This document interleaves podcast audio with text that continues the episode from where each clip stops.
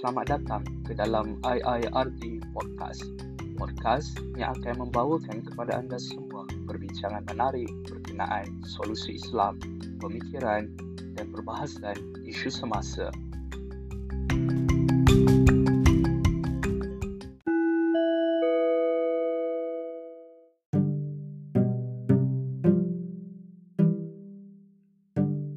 Di dalam siri podcast kali ini, membawakan Ustaz Fadli Gani yang akan membedah buku Takwa, Takut Tetapi Rindu karya Tuan Guru Haji Abdul Hadi Awang.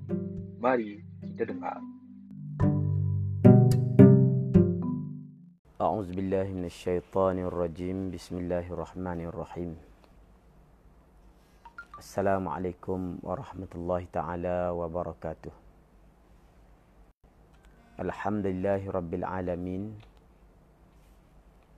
والصلاة والسلام على أشرف الأنبياء والمرسلين وعلى آله وصحبه أجمعين. رب اشرح لي صدري ويسر لي أمري واحلل عقدة من لساني يفقه قولي. رب يسر ولا تعسر وتمم بالخير. سبحانك لا علم لنا إلا ما علمتنا. إنك أنت العليم الحكيم. وقال الله تعالى في الكتاب العزيز أعوذ بالله من الشيطان الرجيم بسم الله الرحمن الرحيم يا أيها الذين آمنوا اتقوا الله حق تقاته ولا تموتن إلا وأنتم مسلمون Wahai orang-orang yang beriman Bertakwalah kamu kepada Allah Ta'ala dengan sebenar-benar takwa Dan janganlah kamu mati melainkan dalam keadaan menyerah diri kepada Allah Subhanahu wa taala. Sadaqallahul azim. Alhamdulillah. Pertamanya kita manjatkan syukur pada Allah Subhanahu wa taala kerana pada tengah hari ini kita dapat bersama-sama untuk kita menyambung uh, perbincangan kita semalam uh, tentang uh, takwa. Takwa adalah satu daripada objektif ataupun sasaran uh, kita dalam sepanjang Ramadan ini dan persoalan takwa ni telah pun uh, kita bincangkan semalam uh, sebagai disebut oleh uh, Al-Fadhil Tuan Guru uh, Datuk Seri Haji Abadi Awang dalam uh, buku beliau uh, Takwa uh, Takut Tapi Rindu.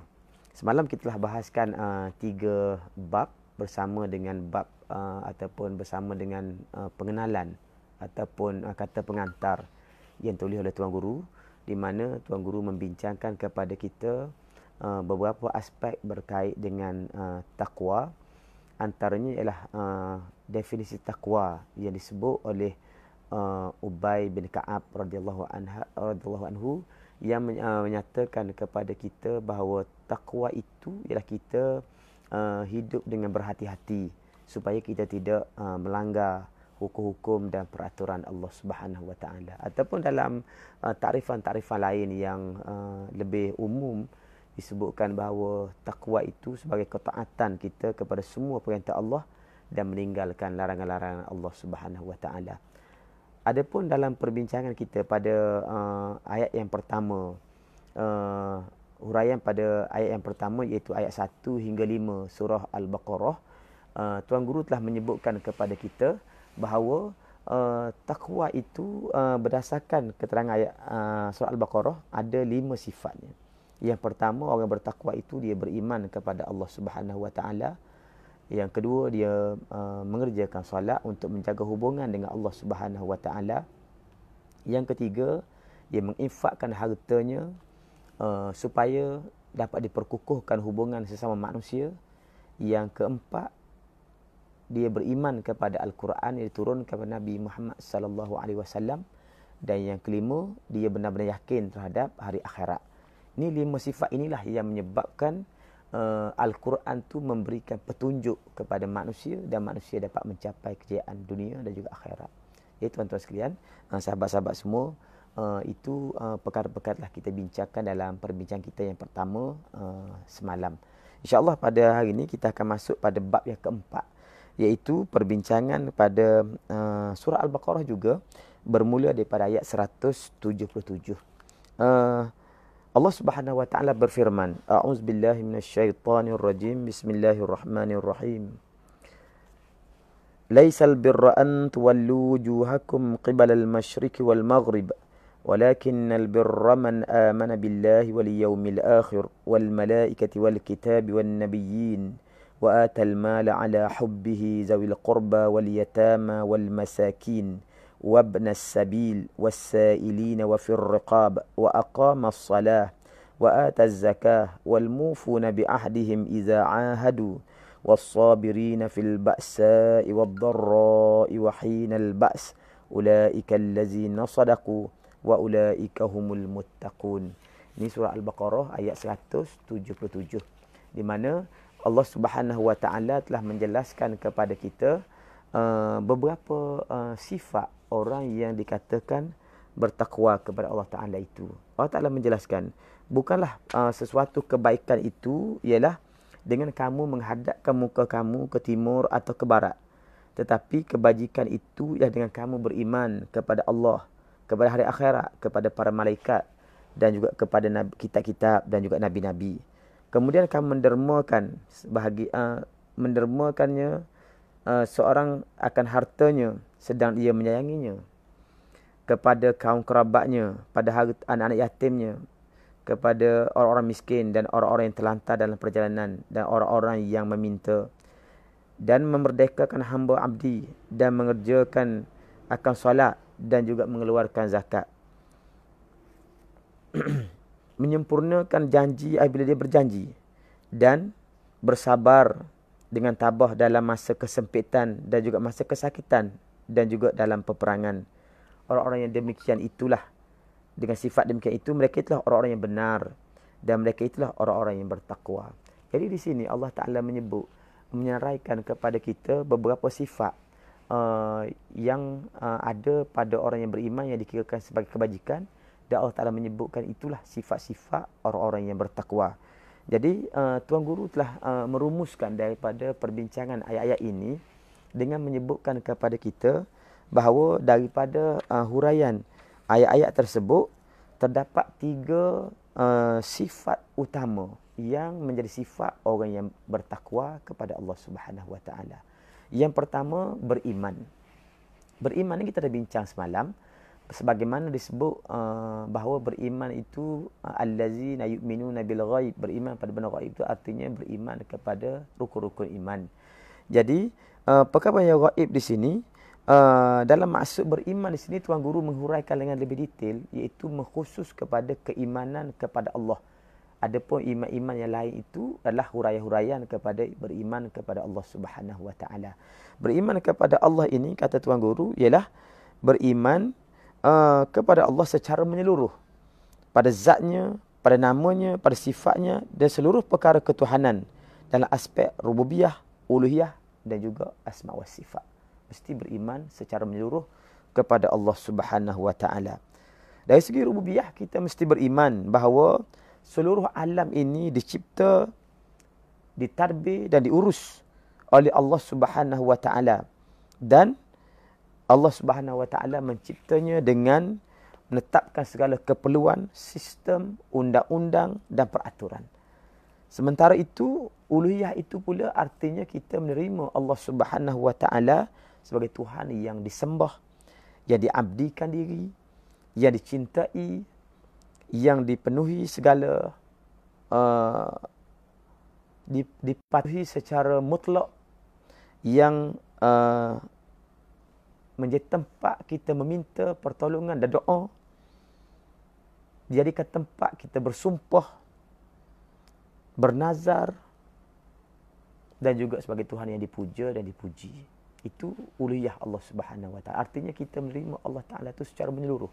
Bukan hanya uh, sekadar kita menyembah tetapi juga tempat kita berabdi dan meletakkan seluruh hukum dan peraturan itu milik Allah Subhanahu Wa Taala yang wajib kita taati sehingga seluruh pengharapan, pergantungan, doa, permintaan mestilah ditujukan diletakkan kepada Allah Subhanahu wa taala.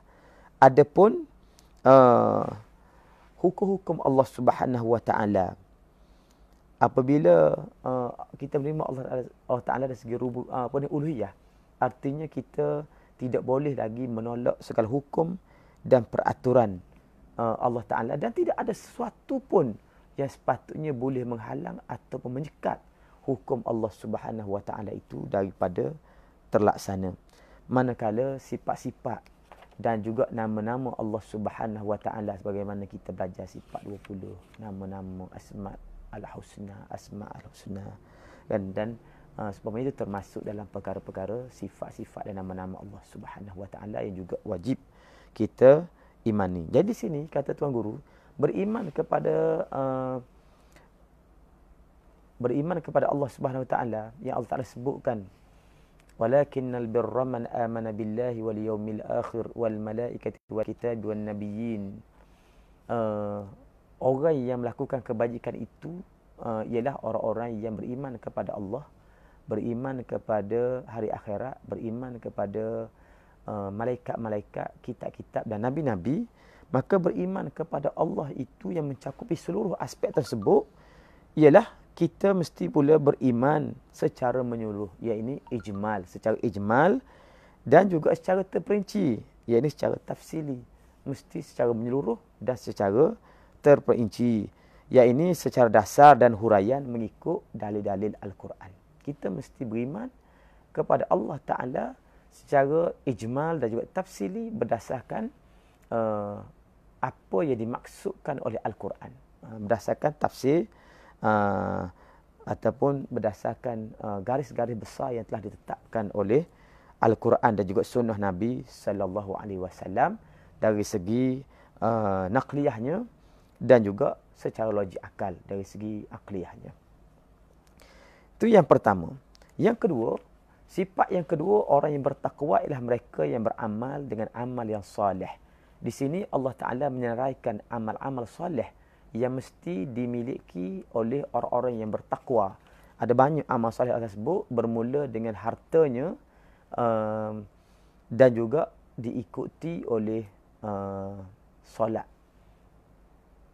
Uh, dan juga uh, hal-hal yang berkaitan dengannya. Allah Ta'ala menyebut kepada kita, antara uh, perkara-perkara yang wajib ialah wa atal mala ala hubbihi zawil qurba.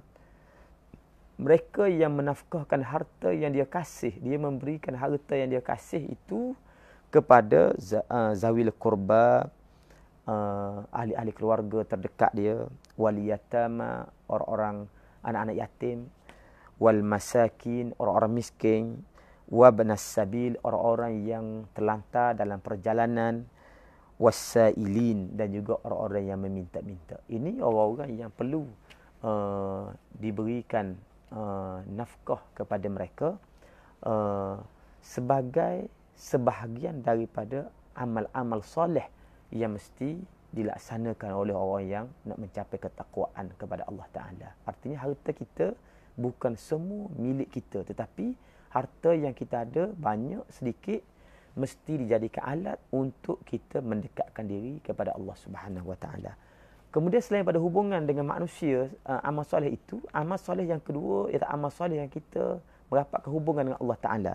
Juga disebutkan uh, wa wa aqamas salah wa atawuz zakah wa ataz zakah wa aqamas salah wa ataz zakah dan mereka mendirikan orang-orang yang mendirikan solat dan juga orang-orang yang menunaikan zakat. Ha, sekali lagi Allah Ta'ala sebut zakat. Solat artinya kita mengukuhkan hubungan dengan Allah Subhanahu Wa Taala seperti telah kita bincang semalam dan juga uh, zakat. Jadi di sini kita dapat lihat secara umumnya amal soleh itu berkisar pada dua aspek. Yang pertama, pengukuhan hubungan kita dengan Allah Subhanahu Wa Taala ialah teras kepada amal soleh kita. Yang kedua, hubungan kita sesama manusia juga merupakan sebahagian daripada amal soleh. Maka harta itu menjadi sebahagian daripada amal-amal soleh kita. Ya, kalau kita belanjakan dengan cara yang betul. Kemudian yang ketiga, uh, tuan kita kita ataupun uh, tuan guru telah menyebutkan bahawa ciri yang ketiga bagi orang yang bertakwa itu ialah orang-orang yang memiliki akhlak yang mulia atau bersifat dengan akhlak yang mulia. Orang yang bertakwa dia mesti berakhlak dengan akhlak yang mulia di mana di sini Allah Subhanahu Wa Taala menekankan kepada kita bahawa ibadat yang dikerjakan mestilah dikerjakan secara ikhlas kepada Allah Subhanahu Wa Taala dan tidak disulami oleh penyakit-penyakit yang merosakkan keikhlasan seperti riak, takabur, ujub dan seumpamanya yang banyak dibahaskan dalam kitab-kitab tasawuf. Jadi di sinilah Allah Subhanahu Wa Taala uh, memberikan beberapa contoh contoh kepada amalan-amalan yang menunjukkan keikhlasan seseorang itu dalam perhubungan dia dengan Allah Taala dan juga dengan manusia sebagai amal ataupun uh, sifat yang mulia. Antaranya Allah Taala menyebutkan kepada kita orang yang bersifat dengan sifat yang mulia itu ialah wal mufu nabi ahadihim iza ahadu. Orang yang menunaikan janji bila dia berjanji. Kita berjanji dengan Allah, kita berjanji dengan manusia, kita tunaikan janji kita. Ha, jadi janji, jangan kita ingat kita boleh suka-suka saja berjanji sampai masa kita kata tak cukup hari bulan, tak cukup tarikh, macam-macam. kan? Banyak orang berjanji. Kadang-kadang manifesto, kadang-kadang uh, janji-janji pilihan raya, kadang-kadang banyak macam orang janji. Janji-janji itu wajib ditunaikan. Ha, memang uh, kata Tok Guru, uh, manifesto tu bukan kitab suci tetapi kitab kitab suci mewajibkan apa saya janji kita pada manusia lebih lagi pada Allah Taala mesti tunaikan maka menunaikan janji itu sifat yang mulia yang dimiliki oleh manusia yang kedua sifat mulianya ialah sifat sabar ba'sa'i wad-dharra wal was-sabirina fil ba'sa'i wad-dharra wal wahinal ba's tiga perkara yang telah sebut yang kita mesti bersabar. Yang pertama ketika kita berada dalam kesempitan. Yang kedua ketika dalam keadaan kesusahan. Yang ketiga uh, ataupun kesakitan. Yang ketiga bila kita berada di medan perang. Ketika berada di medan perang itu bermacam-macam cabaran yang kita hadapi. Maka uh, orang yang bersifat dengan sifat yang mulia itu mereka uh, menghadapi seluruh uh, ujian-ujian Allah Ta'ala. Kadang-kadang kita sempit harta benda, makan susah, hidup susah. Uh, maka kita sabar dengan kesempitan itu, itu sifat yang mulia. Ataupun kita kadang kesakitan. Sakit luka, sakit hati, geram. Kadang-kadang sakit tu sakit fizikal. Kadang-kadang sakit tu kerana adanya penyakit-penyakit macam sekarang. Kan? Uh, Covid tu memberikan ujian yang berat kepada kita tetapi bersabar itulah sifat yang mulia bagi orang-orang yang bertakwa kepada Allah Subhanahu Wa Taala. Dan uh, cabaran yang besar juga ialah bagi orang-orang yang berjihad fi sabilillah di tengah medan perang, uh, jihad kital itu ujian yang besar kerana berhadapan dengan kematian. Mesti bersabar, jangan lari daripada medan perang dan juga medan perjuangan. Banyak orang lari bukan daripada medan perang tetapi medan perjuangan dia tak tahan lambat mencapai kemenangan, lambat mendapat keuntungan dunia, lambat dapat jawatan, dia lari. Maka lari daripada perang itu, lari daripada perjuangan itu termasuk sifat-sifat yang keji kerana kita tidak sabar dengan ujian Allah Subhanahu Wa Taala.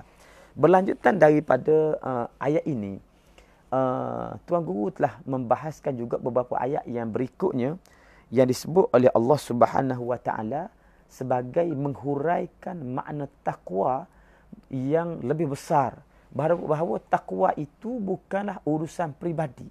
Ha, selalu kita faham takwa ni adalah urusan pribadi. Tiba-tiba uh, tuan guru mengenengahkan satu uh, konsep bahawa takwa itu ialah sesuatu yang melibatkan urusan pribadi, urusan keluarga, urusan masyarakat dan urusan negara.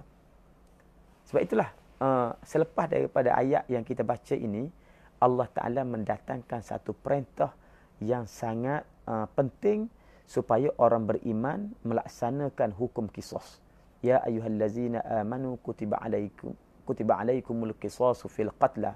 Wahai orang-orang yang beriman, diwajibkan ke atas kamu melaksanakan hukuman balas bagi kes-kes pembunuhan. Kewajipan berkenaan dengan hukum jenayah syariah ini termasuk dalam urusan kenegaraan. Ha. Jadi setengah ulama ketika dia membahaskan dua ayat yang duduk bersebelahan dengan wazan yang sama. Ya ayyuhallazina amanu kutiba alaikumul qisas. Ya ayyuhallazina amanu kutiba alaikumus siyam. Yang kedua-dua ayat ini disimpulkan dengan la'allakum tattaqun. Ada ulama mengatakan bahawa melaksanakan hukum kisos itu darjatnya lebih besar daripada puasa. Ha, kenapa?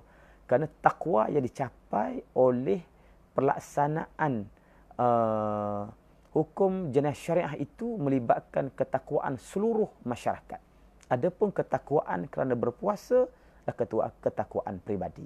Ha, maka di sinilah Tuan Guru mem- membicarakan dengan lebih mendetail supaya kita faham takwa itu tidak terhenti sekadar hal-hal kepribadian kita sahaja. Ada orang dia bagus takwa, tapi isterinya tak takwa. Anak-anak tidak bertakwa. Suaminya bagus, kepiah di kepala. Isterinya tudung pun tak pakai. Kenapa? Kerana takwa itu hanya dibina secara pribadi dan boleh jadi dia nak masuk surga seorang diri dia, dia tak nak anak dan isteri dia masuk syurga bersama-sama. Sedangkan Islam nak supaya bukan kita, anak kita, isteri kita, jiran-jiran kita, ahli masyarakat kita, hatta pemimpin-pemimpin dan seluruh rakyat dibawa ke syurga. Maka di sini, kata Tuan Guru, selepas dibahaskan hal-hal yang berkait dengan sifat-sifat yang mesti ada pada individu-individu yang uh, bertakwa pada Allah Ta'ala dengan tiga sifat utama tadi, beriman, dia mesti beriman kepada Allah Ta'ala, mesti melakukan amal-amal yang soleh dan mesti uh, mempunyai sifat-sifat yang terpuji. Uh, kata Tuan Guru, apabila Allah Ta'ala menyebut dalam hukum kisos, Walakum fil kisasi hayatun ya ulil albabi la'allakum tattaqun. Dan bagi kamu, hai manusia, pada pelaksanaan hukum kisos itu mengandungi uh, kehidupan bagi orang-orang yang berakal. Mudah-mudahan kamu bertakwa. Artinya apa? Pelaksanaan undang-undang jenayah itu ialah sebahagian daripada maksud untuk kita mencapai ketakwaan pada Allah Ta'ala. Ini ketakwaan secara berkeluarga.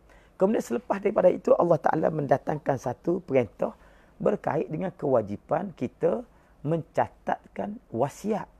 Ha, kata Allah Subhanahu Wa Taala, "Kutiba alaikum iza hadara ahadakumul maut in taraka khairan al wasiyatu lil walidaini wal aqrabin bil ma'ruf haqqan 'alal muttaqin." Apabila uh, ada seseorang daripada kamu yang merasa dia dekat dengan mati.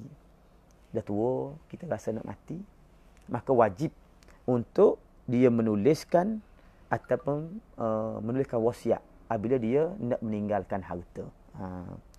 Dan wasiat ini untuk siapa? Untuk ibu bapa dan juga kaum kerabat dia. Dengan kesimpulan Allah Taala kata haqqan 'alal muttaqin ini suatu kewajipan kepada orang-orang yang uh, atas orang-orang yang bertakwa kepada Allah Taala. Nah, memberikan wasiat ini ialah urusan keluarga ataupun kita kata dalam kata lain kalau tadi undang-undang uh, kisos itu sebagai undang-undang jenayah. Ha? Undang-undang jenayah. Adapun menulis wasiat ni termasuklah undang-undang sivil kerana dia berkait dengan urusan kita sesama uh, ahli masyarakat kita. Manusia dengan manusia, orang dengan orang, rakyat dengan rakyat. Adapun jenayah ni rakyat kerajaan. Itu undang-undang jenayah kita panggil ataupun kita panggil uh, ni uh, apa ni hukum pidana dalam bahasa Indonesia. Ha, ni uh, civil ni kita panggil hukum perdata.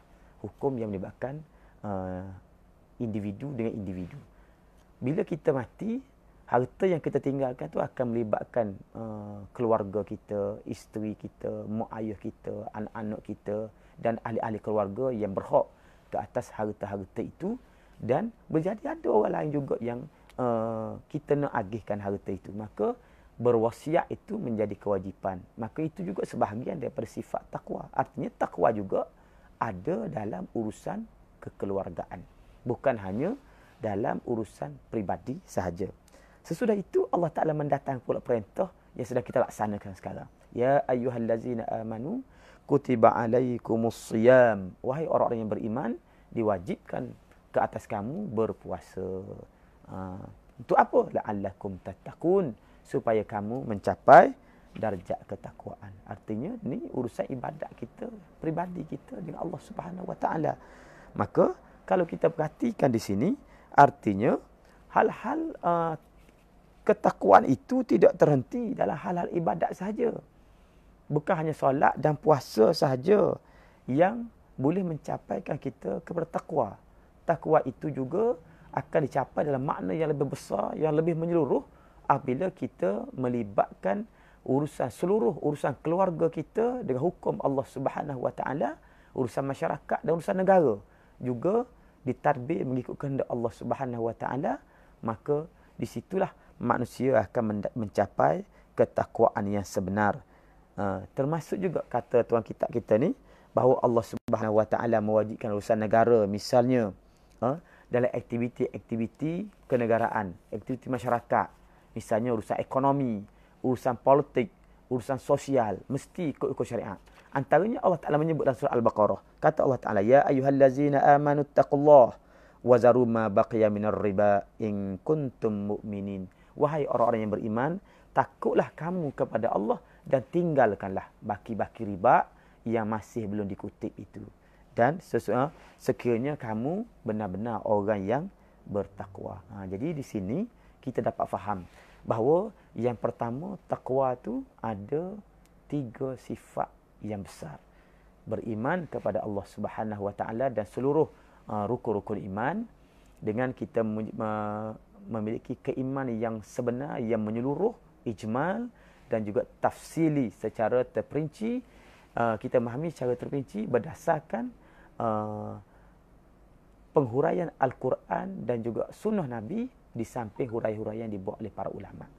Yang kedua uh, uh, yang pertama itu beriman, yang kedua kita uh, mestilah beramal dengan amal soleh menggunakan harta dan juga amal-amal kita kepada Allah Taala, ibadat-ibadat kita pada Allah Taala dan juga kebajikan-kebajikan kita pada manusia. Itu amal soleh. Yang ketiga mesti memiliki sifat-sifat yang mulia.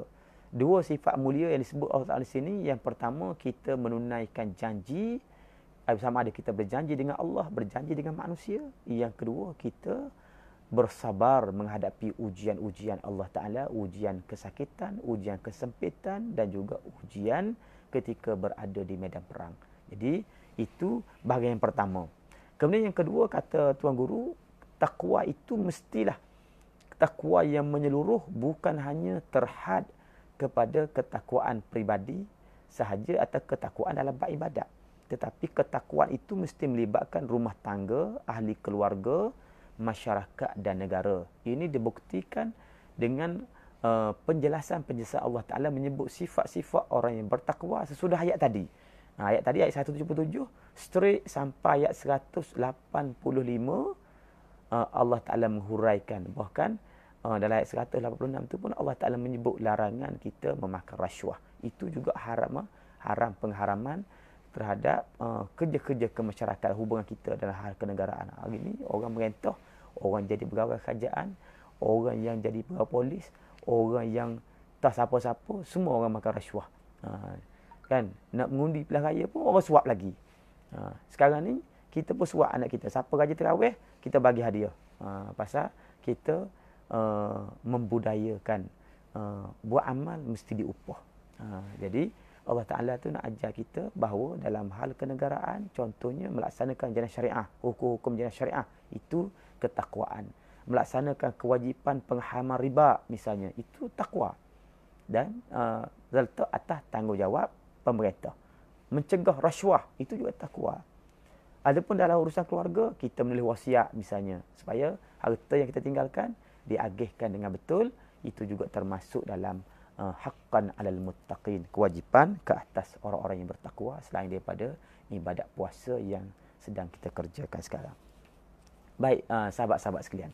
Sekarang kita masuk pada bab yang kelima pada huraian ayat yang berikutnya uh, ayat 100 hingga 104 daripada surah Ali Imran. Sebagaimana kita sedia maklum, surah Ali Imran ni satu surah yang diturunkan untuk menghurai dan menjelaskan kepada orang-orang Nasrani Najran yang datang pada Nabi sallallahu alaihi wasallam pada tahun yang ke-9 Hijrah ha?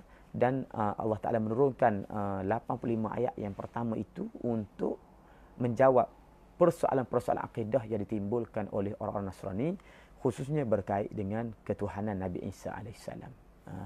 Kemudian selepas Allah Taala menyebut juga sifat-sifat munafik yang ada pada orang Nasrani dan juga orang-orang Yahudi, Allah Taala bermula pada ayat 100 memberi fokus kepada kewajipan-kewajipan kita orang-orang yang beriman. pada ayat 100 hingga 104 ini Allah Taala menyebut Ya ayyuhallazina amanu in tuti'u fariqan minal ladzina utul kitaba yaruddukum ba'da imanikum kafirin. Wa kaifa takfuruna wa antum tutla alaikum ayatullahi wa fiikum rasuluh. Wa man ya'tasim billahi faqad hudiya ila siratim mustaqim ya ayyuhallazina amanu taqullaha haqqa tuqatih wa la tamutunna illa wa antum muslimun واعتصموا بحبل الله جميعا ولا تفرقوا واذكروا نعمة الله عليكم إذ كنتم أعداء فألف بين قلوبكم فأصبحتم بنعمته إخوانا وكنتم على شفا حفرة من النار فأنقذكم منها كذلك يبين الله لكم آياته لعلكم تهتدون ولتكن منكم أمة يدعون إلى الخير ويأمرون بالمعروف وينهون عن المنكر وأولئك هم المفلحون ولا تكونوا كالذين تفرقوا واختلفوا من بعد ما جاءهم البينات وأولئك لهم عذاب عظيم Wahai orang-orang yang beriman, jika kamu taat atau kamu mengikuti sebahagian daripada puak orang Yahudi Nasrani itu, yang diberikan kitab kepada mereka, pasti mereka akan mengembalikan kamu kepada kekafiran sesudah kamu beriman. Dan bagaimana kamu menjadi kafir padahal ketika itu ketika itu kamu dibacakan dengan ayat-ayat Allah yakni Al-Quran dan di kalangan kamu ada rasulnya Nabi sallallahu alaihi wasallam. Dan barang siapa yang berpegang teguh kepada agama Allah maka sungguh dia telah beroleh petunjuk dan hidayah ke jalan yang benar.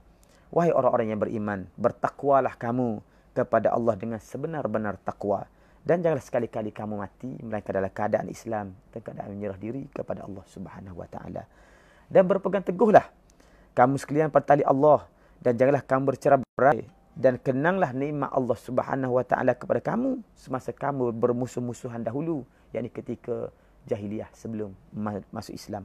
Itu Allah Taala menyatukan di antara kamu dengan nikmat Islam sehingga menjadilah kamu dengan nikmat itu kamu bersaudara dan kamu dahulu padahal sudah berada di tepi jurang neraka kerana permusuhan dan kekufuran kamu pada zaman jahiliah lalu Allah Taala selamatkan kamu daripada neraka itu disebabkan nikmat Islam itu juga. Demikianlah Allah Taala menjelaskan kepada kamu ayat-ayat keterangannya supaya kamu mendapat petunjuk yang hidayah daripada Allah Subhanahu wa taala.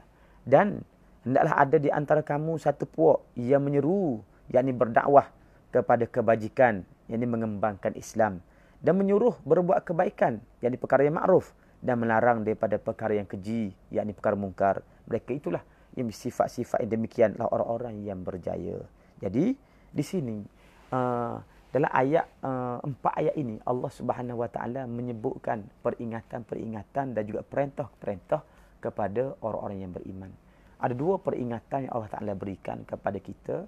Yang pertama, Allah Ta'ala ingatkan tentang kejahatan orang-orang Yahudi dan Nasrani. Orang Yahudi dan Nasrani itu, mereka menolak Quran dan mereka menolak Nabi sallallahu alaihi wasallam dan dia mereka berusaha keras untuk menyesatkan orang yang beriman dengan bermacam-macam cara. Maka kita kena beringat jangan kita ikut orang Yahudi dan Nasrani. Yang kedua, Allah Taala memberikan ingatan supaya orang beriman bertakwa kepada Allah Taala dan juga bersatu padu.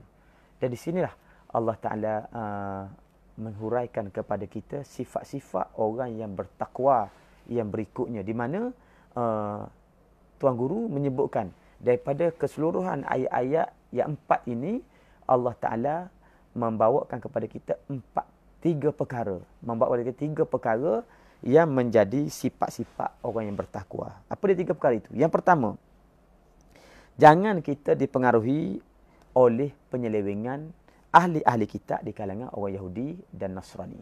Ha. Yang kedua, mestilah setiap orang yang beriman itu membentuk perpaduan dia berdasarkan Islam, berdasarkan iman kepada Allah Ta'ala. Jangan kita bina perpaduan berdasarkan bangsa, berdasarkan kampung, berdasarkan kepentingan-kepentingan lain. Mesti berdasarkan Islam. Yang ketiga, kewajipan orang yang beriman, dia mesti berdakwah menyampaikan Islam kepada manusia. Maka dalam ini kata tuan guru uh, berkait dengan penyelewengan ahli kitab.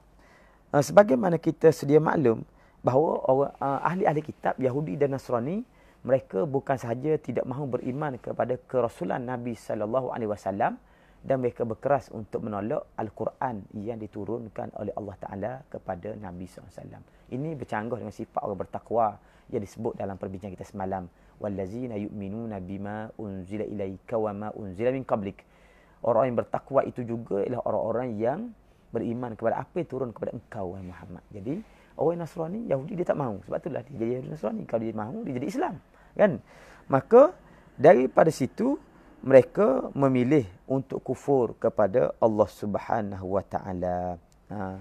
Jadi kita orang yang beriman bila kita melihat uh, perbuatan mereka seperti ini, kita pun tahu bahawa uh, ada di kalangan antara sifat orang yang uh, Yahudi dan Nasrani ni dia bukannya tak beriman kepada Quran, bukan hanya tak beriman kepada Nabi Muhammad sallallahu alaihi wasallam.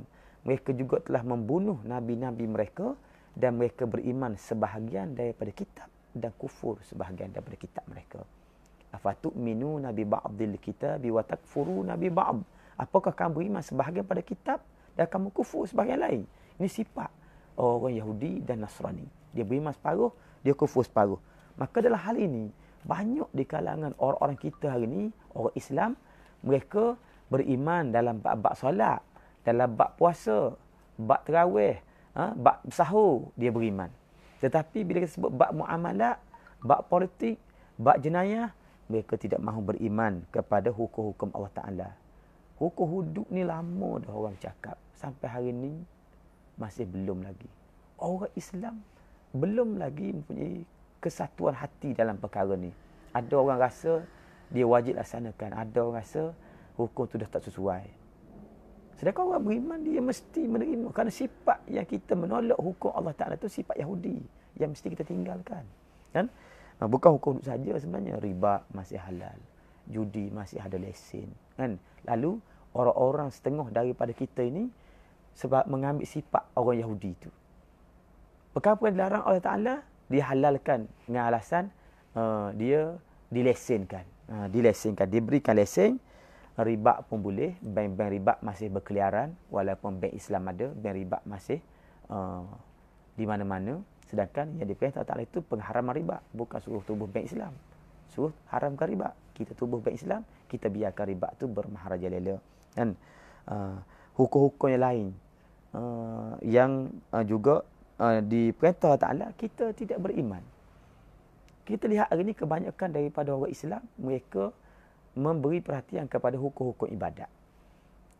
Bukan salah, betul tu dalam bab ibadat kita betul-betul buat ibadat kepada Allah. Tetapi keimanan yang sebenar tu ialah bila kita masuk Islam secara menyeluruh. Kerana kata Allah Ta'ala, ha? Allah Ta'ala berfirman, Ya ayuhallazina amanu, uh, wahai orang-orang yang beriman, udkhulu fis silmi kafah. Masuklah kamu dalam Islam semuanya. Maka orang Yahudi dan Nasrani itu bila dia beriman kepada kita Allah, dia beriman secara terpilih. Maka sifat itulah yang merosakkan uh, orang-orang uh, yang diberikan kitab sebelum daripada kita. Dan boleh jadi kerana bangsa kita ni bangsa yang pernah dijajah oleh ahli-ahli kitab. Ahli kitab lah kita kata. Orang Eropah, orang Kristian. Jajah kita 400 tahun.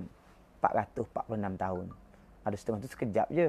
Tapi uh, peninggalan peninggalan mereka itu telah menyebabkan kita hari ini menganut bermacam-macam pahaman yang sebenarnya tidak termasuk dalam perkara iman kita kepada Allah Taala. Antaranya orang menganut logik-logik baru seperti sekularisme, seperti nasionalisme, seperti liberalisme, seperti uh, fahaman-fahaman lain kapitalis, sosialis dan seumpamanya. Ia dianut oleh manusia walhal dia tidak termasuk dalam perkara-perkara yang uh, sifat orang yang beriman bahkan itu termasuk sifat yang menyangguhi sifat orang bertakwa. Kerana sifat itu sifat yang ada pada orang-orang Yahudi dan Nasrani.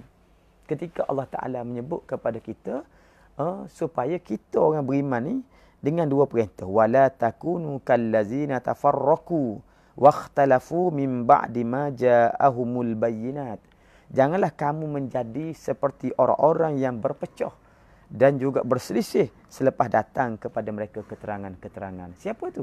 Oh Yahudi dan Nasrani. Ketika Allah Taala menyebut, "Ya ayyuhallazina amanu in tuti'u fariqam minal ladzina utul kitab yaruddukum ba'da imanikum kafirin." Wahai orang-orang yang beriman, jika kamu ikuti sebahagian kamu taat, kamu ikut sebahagian daripada orang yang telah diberikan kepada mereka kitab, yang Yahudi dan Nasrani, mereka berkehendakkan supaya kamu ni jadi kafir semula selepas kamu beriman. Ha, ni. Jadi hari ini, inilah penyakit yang besar yang kita hadapi. Uh, susah mendapat takwa kerana kita sendiri hidup dalam keadaan mengikuti jejak langkah orang Nasrani. Sebab itulah dalam hadis yang terkenal kita selalu dengar bahawa satu masa orang beriman ni dia akan mengikuti orang Yahudi dan Nasrani sejengkal demi sejengkal sedepa apa ni sehasta demi sehasta sedekah demi sedekah sehingga Yahudi masuk lubang biawak pun dia akan masuk sekali. Ha, ini peringatan daripada Nabi sallallahu alaihi wasallam bahawa orang bertakwa dia tidak akan mengikuti perangai-perangai sifat-sifat dan juga perbuatan orang Yahudi dan Nasrani yang dibincangkan panjang lebar oleh Allah Taala pada bahagian pertama surah Al-Baqarah dan pada bahagian pertama surah Ali Imran. Hmm. Jadi ketika kita sebut ghairil maghdubi alaihim waladdallin itulah penolakan kita terhadap sifat-sifat orang Yahudi dan Nasrani yang mesti kita jaga dalam kita membinakan ketakwaan pada Allah Subhanahu Wa Taala. Yang kedua, hal berkait dengan perpaduan.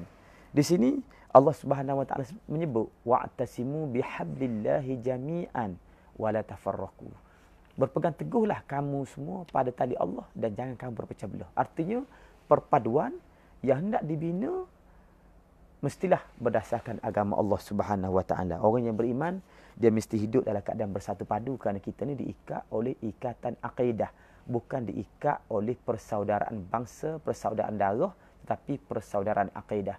Kan innamal mu'minuna ikhwah. Orang yang beriman itu bersaudara. Bila kita diikat dengan persaudaraan akidah, maka seluruh proses perpaduan, penyatuan orang-orang yang beriman, orang Islam mesti atas dasar Islam. Bihablillah dengan tali Allah.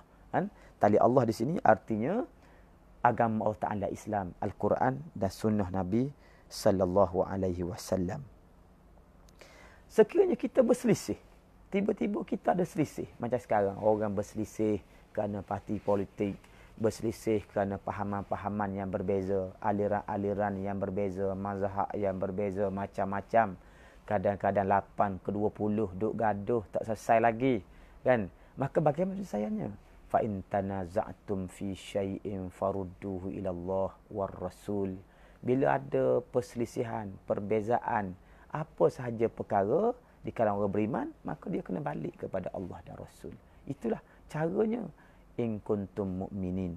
Sekiranya kamu in kuntum tu'minuna billah, sekiranya kamu benar-benar beriman kepada Allah. Ha, jadi di sini uh, penyelesaian kepada masalah perpecahan, masalah pergeseran, perselisihan sama-sama orang beriman ialah mesti balik kepada asal sumber kita iaitu Al-Quran dan Sunnah. Orang beriman, dia mesti membina perpaduan atas dasar Islam.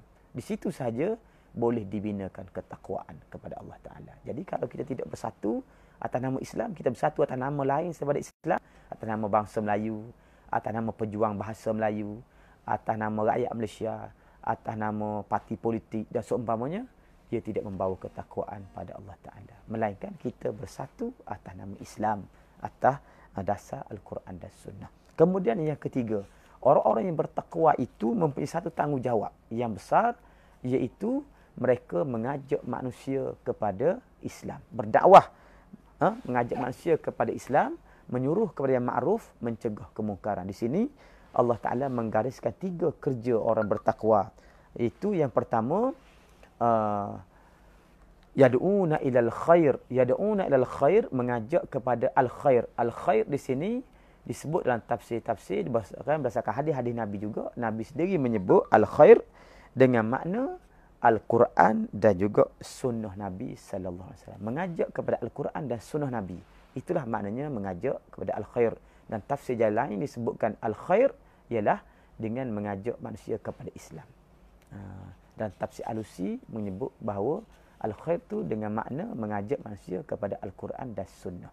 Jadi yad'una ila khair semua orang kalau dia nak jadi bertakwa dia mesti mengajak manusia kepada Islam. Adapun seruan-seruan ajakan-ajakan lain selain daripada ajakan Islam. Ada orang ajak kepada bangsa, mari kita berjuang bangsa kita. Mari kita berjuang uh, fikiran falsafah kita. Ada orang ajak pada liberal, ada orang ajak kepada kebebasan berfikir, ada orang ajak kepada human right, ada orang ajak kepada pluralisme dan seumpamanya. Semua ajakan itu tidak membawa kepada ketakwaan melainkan yad'una ilal khair mengajak manusia kepada Islam mengajak manusia kepada uh, Al-Quran dan Sunnah. Sebab itulah sesiapa yang berjuang mestilah perjuangan itu perjuangan yang mengajak manusia kepada Islam. Uh, barulah dia boleh mencapai ketakwaan. Hal lain-lain kita berjuang mengajak lain pada Islam itu sebenarnya kerja sia-sia yang kita buat yang akan membawa pada penyesalan pada hari akhirat. Kita bersusah payah atas dunia, akhirat susah payah pula. Nauzubillah min zalik. Yang kedua, uh, sifat orang bertakwa dalam hal ini ialah uh, mereka menyeru kepada yang ma'ruf. Uh, kata Allah Subhanahu wa taala, orang bertakwa itu wa ya'muruna bil ma'ruf, mereka menyeru kepada yang ma'ruf, menyuruh. Uh, bukan menyeru, menyuruh kepada yang ya'muru, mereka menyuruh kepada yang ma'ruf. Apa dia menyuruh ma'ruf? Ma'ruf tu artinya kebaikan-kebaikan yang semua orang tahu. Itu baik, kan? Dalam kata kita ialah ketaatan kepada Allah Subhanahu wa taala. Suruh orang buat baik. Menyuruh orang buat baik. Ha, kita mesti suruh orang buat baik. Ha, suruh anak-anak solat. Suruh ha, kawan-kawan kita pergi masjid. Mesti PKP ni tak payah pergilah. Tapi kalau mesti tidak PKP kena pergilah. Jangan tak pergi. Kan? Ha, suruh pergi masjid suruh baca Quran suruh buat amal soleh.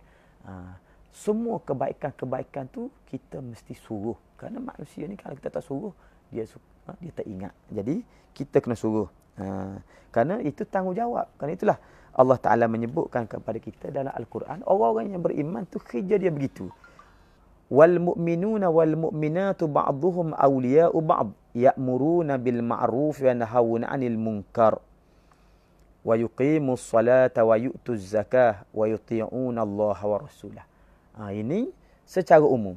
Yang menunjukkan kepada kita, kata tuan kita kita, bahawa perintah amar ma'ruf nahi munkar dua perkara kita baca sekaligus. Ha?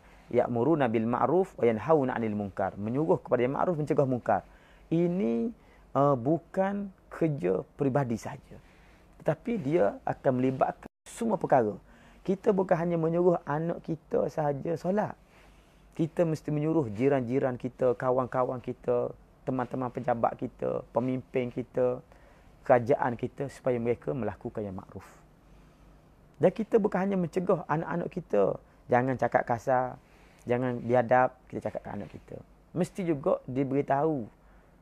Dicegah kemungkaran-kemungkaran ini daripada ahli-ahli masyarakat. Ahli-ahli uh, jiran-jiran kita.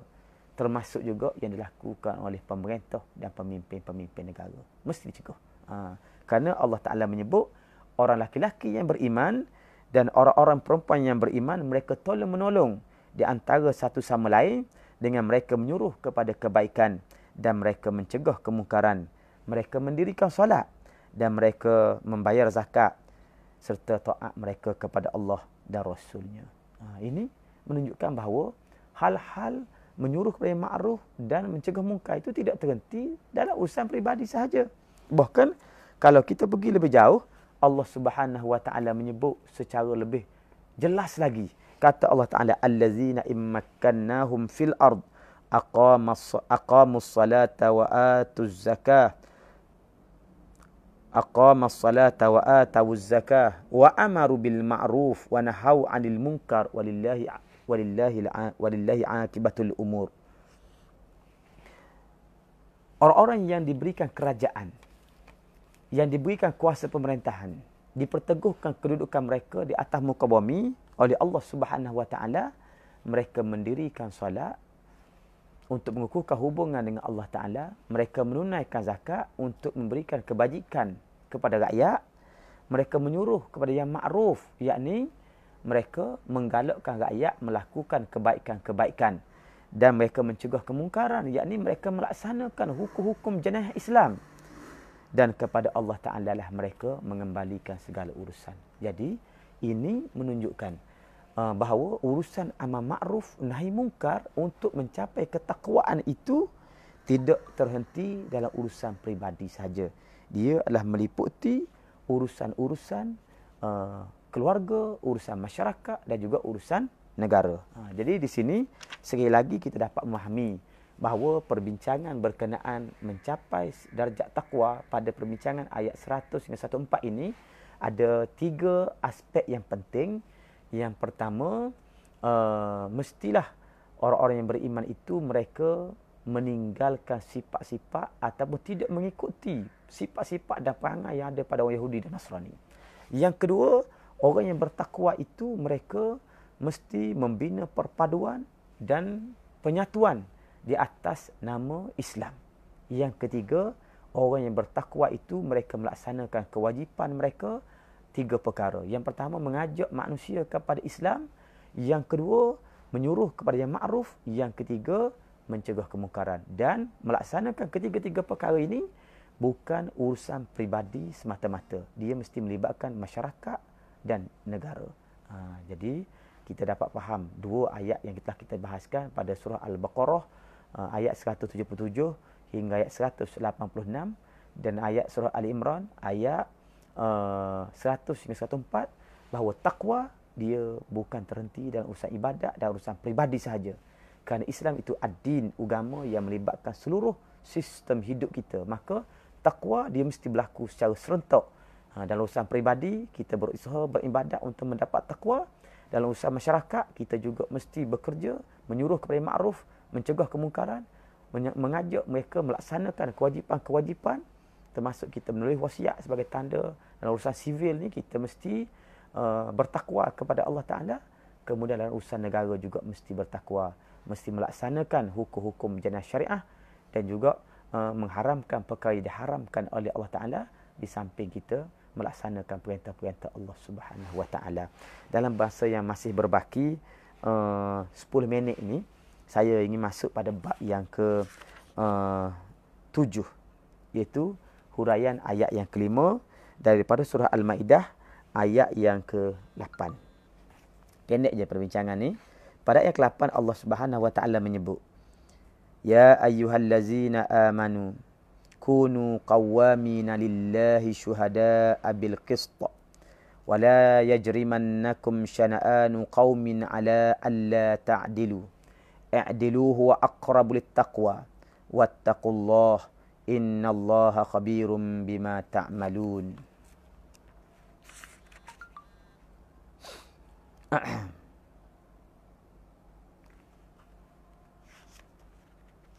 Oh, kita belum habis lagi pada uh, Ali Imran. Maaf, uh, sahabat-sahabat. Kita baca dalam uh, bab yang keenam. Tertinggal satu bab Uh, bab yang keenam ni, uh, masih lagi perbincangan berkenaan takwa. Uh, ayat Ali Imran 133 hingga 136. Kata Allah Taala, "Wasari'u ila wasari'u ila maghfiratin min rabbikum wa jannatin 'arduha as-samawati wal ard u'iddat lil muttaqin." الذين ينفقون في السراء والضراء والكاظمين الغيظ والعافين عن الناس والله يحب المحسنين والذين إذا فعلوا فاحشة أو ظلموا أنفسهم ذكروا الله فاستغفروا لذنوبهم ومن يغفر الذنوب إلا الله ولم يصروا على ما فعلوا وهم يعلمون أولئك حزب أولئك أولئك جزاؤهم مغفرة من ربهم وجنات تجري من تحتها الأنهار خالدين فيها ونعم أجر العالمين ونعم أجر wa ni'ma ajrul amilin. Dan bersegeralah. Bersegeralah kamu kepada mengerjakan amal-amal ketaatan. Amal-amal yang baik. Yang ini uh, eh, untuk mendapatkan keampunan daripada Allah subhanahu wa ta'ala Tuhan kamu. Dan mendapatkan syurga yang luasnya antara langit dan bumi. Yang disediakan bagi orang-orang yang bertakwa. Iaitu orang yang bertakwa itu ialah orang-orang yang mendermakan hartanya pada masa senang dan pada masa susah. Dan orang-orang yang menahan kemarahannya dan orang-orang yang memaafkan kesalahan orang. Dan ingatlah Allah Taala mengasihi orang-orang yang berbuat perkara-perkara yang baik. Dan juga orang-orang yang ada melakukan perbuatan yang keji atau mengenai diri sendiri, mereka segera ingat kepada Allah lalu mohon ampun akan dosa mereka dan sememangnya tidak ada yang mengampunkan dosa-dosa melainkan Allah dan mereka tidak meneruskan perbuatan keji mereka yang sudah mereka lakukan itu sedangkan mereka mengetahui akan salah dan akibatnya. Orang-orang yang demikian sifatnya balasannya ialah keampunan daripada Tuhan mereka dan juga syurga-syurga yang mengalir di bawahnya sungai-sungai. Mereka kekal di dalamnya dan dengan demikian itulah sebaik-baik balasan bagi orang yang beramal. Jadi dalam ayat ni tuan-tuan sekalian, Allah Subhanahu Wa Taala telah menjelaskan kepada kita sekali lagi sifat-sifat orang yang bertakwa. Ha, sifat orang bertakwa ni Allah Taala menyebut mereka ni orang bertakwa nak tahu dia senang je. Mereka ni cepat-cepat bersegera, bersungguh-sungguh dalam mendapat keredaan Allah Subhanahu Wa Taala. Apa sahaja perkara yang boleh mendatangkan redha Allah, mendapat pengampunan daripada Allah, ha, maka cepat-cepat dia supaya dia dapat syurga di hari akhirat. Ha, jadi itulah sifat orang bertakwa sebenarnya. Ha, kalau kita tengok ada orang dengan perkataan ini main-main sambil lewa, maka itu bukan sifat takwa. Dan kita pun tahu Allah Taala sebut uh, misalnya fawailul lil musallin allazina hum an salatihim sahun. Celakalah bagi orang solat. Dia solat tapi dia lalai dalam solatnya. Main-main solat lambat-lambat kan? Uh, melengoh-lengohkan solat. Itu sifat orang yang celaka solat tapi celaka orang bertakwa yusari'u mereka menyegerakan ha? bercepat-cepat kan maka di sini kita dapati Allah Taala menjelaskan sifat orang bertakwa tu dua perkara besar yang pertama, di sebelah melakukan ketaatan. Ha, ada sifat dia dalam melakukan ketaatan. Yang kedua, dalam hal-hal uh, dosa yang dia buat. Ha, dosa ni satu perkara yang payah dielak oleh manusia. Semua orang melakukan dosa. Kan? Ha, ada setengah dosa itu maksiat. Ada setengah dosa itu sayiat. Ada setengah dosa itu khotaya. Ada setengah dosa itu zunub. Jadi dosa-dosa itu bila dilakukan oleh orang yang bertakwa, dia sedar, aku buat salah. Aku buat dosa, maka menyegerakan oleh dia bertaubat. Ha, itu sifat orang yang bertakwa. Dia bertaubat, dia tinggal dosa-dosa itu. Maka, uh, Tok Guru kita kata di sini bahawa berdasarkan ayat ini, uh, ayat-ayat daripada surah Al-Ma'idah, ayat 133 hingga 136 ini, ada empat perkara yang menjadi sifat orang yang bertakwa. Yang pertama, ikhlas. Yang kedua, sentiasa ingat pada Allah Ta'ala, yakni zikrullah. Yang ketiga, bertaubat. Dan yang keempat, dia menginfakkan hartanya apabila dia memiliki harta sama ada senang ataupun susah. Ha, ini sifat ni empat sifat orang yang bertakwa kepada Allah Subhanahu Wa Taala. Ha, jadi dalam empat perkara ni uh, kata tuan kita kita ini bahawa orang yang ikhlas dalam beramal kepada Allah Subhanahu Wa Taala itu kita boleh tengok keikhlasan dia kat mana. Ha, ketika dia menyegerakan perintah-perintah Allah Taala.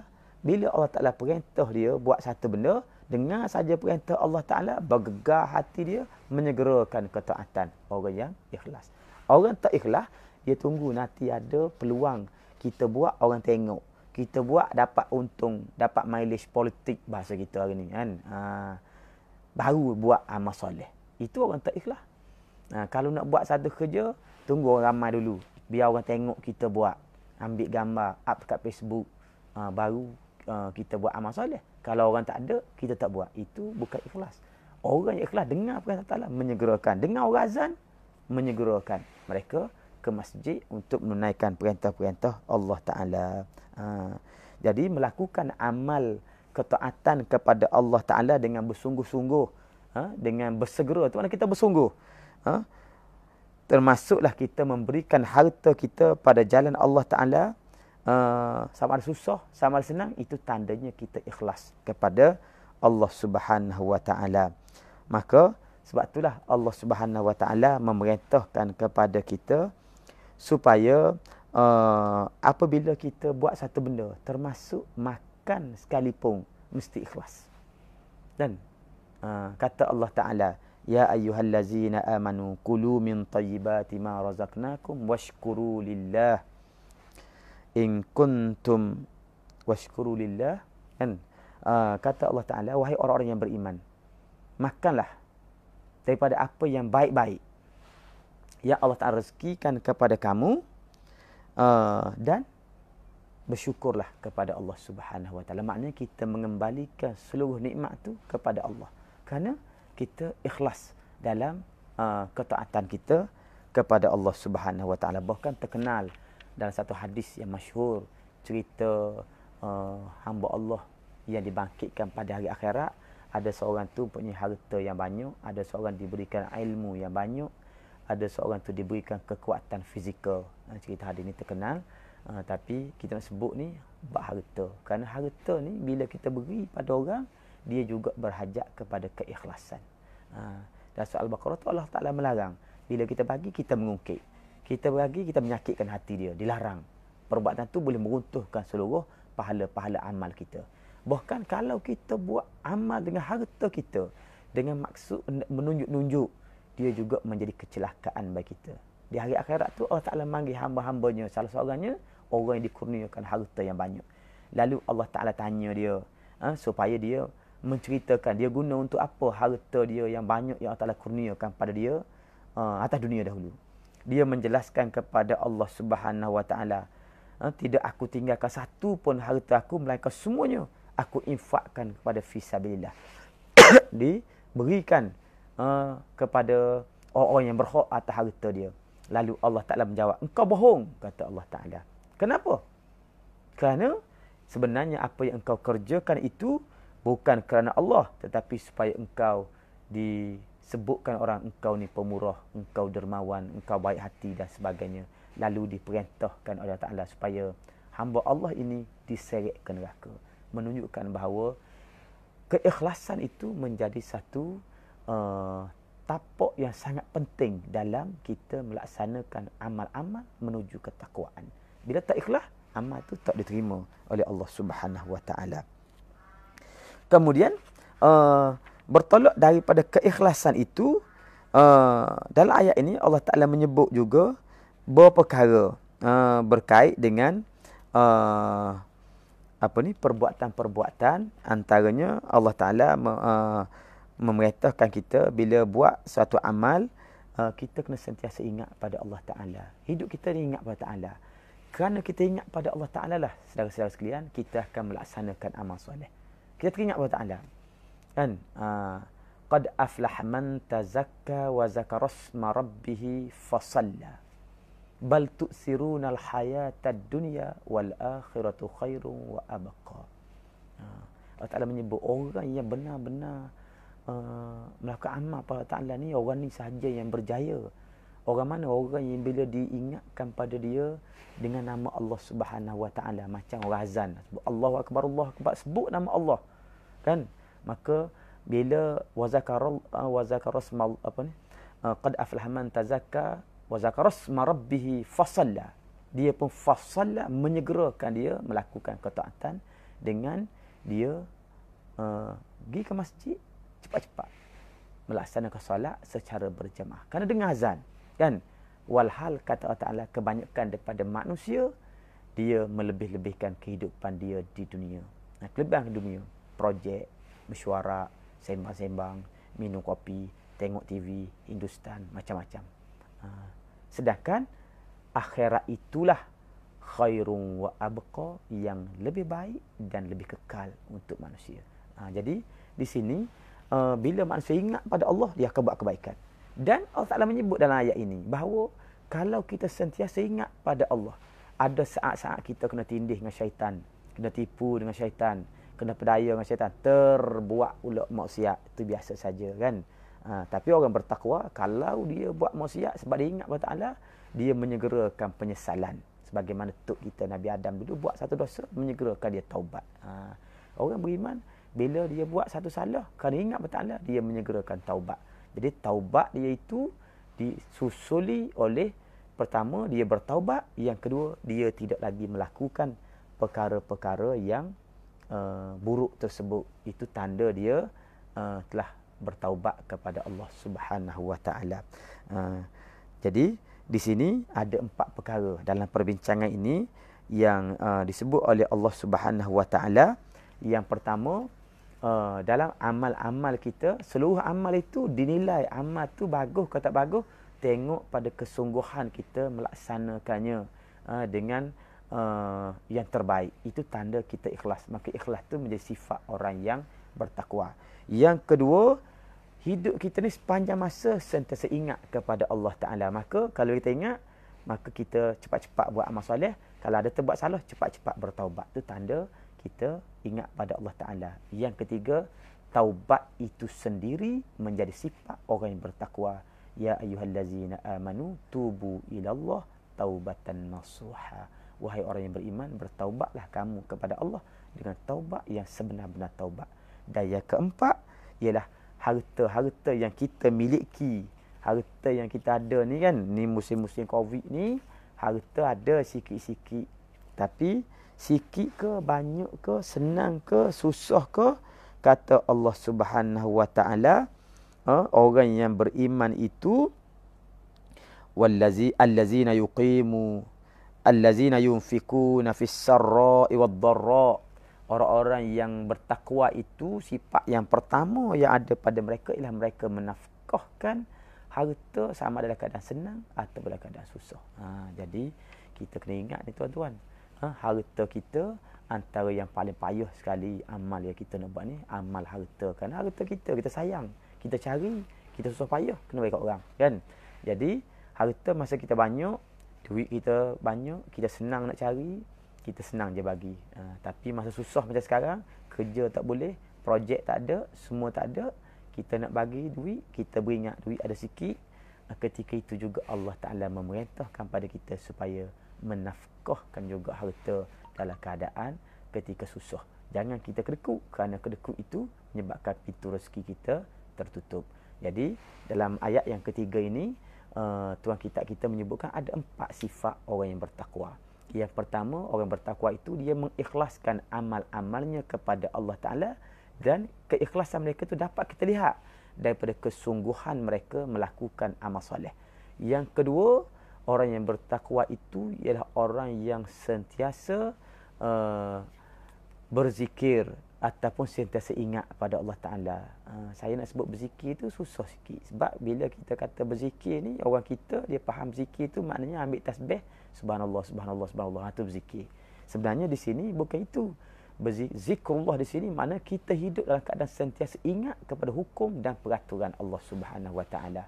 Jadi oleh kerana kita sentiasa ingat pada Allah, apa saja perintah Allah menyegerakan taat.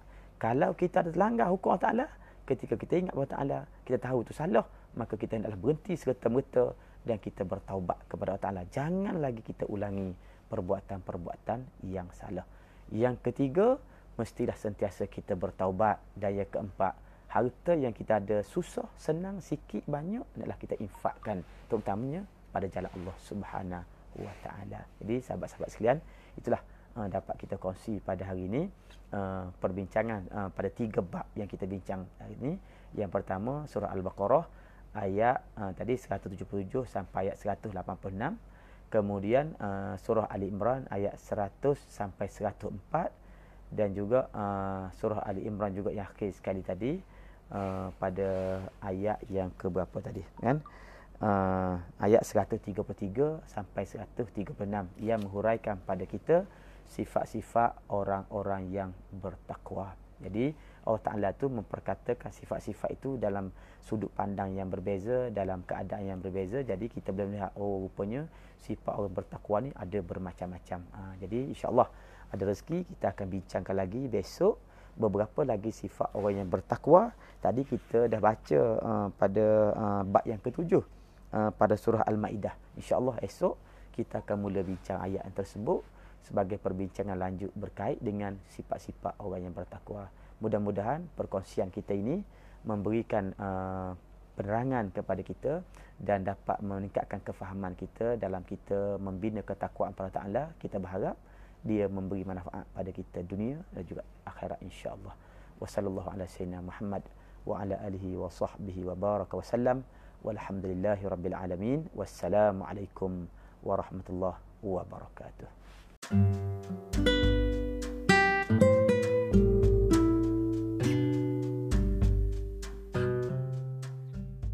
Podcast itu tadi dibawakan oleh Islamic Institute of Independent Research on Democracy.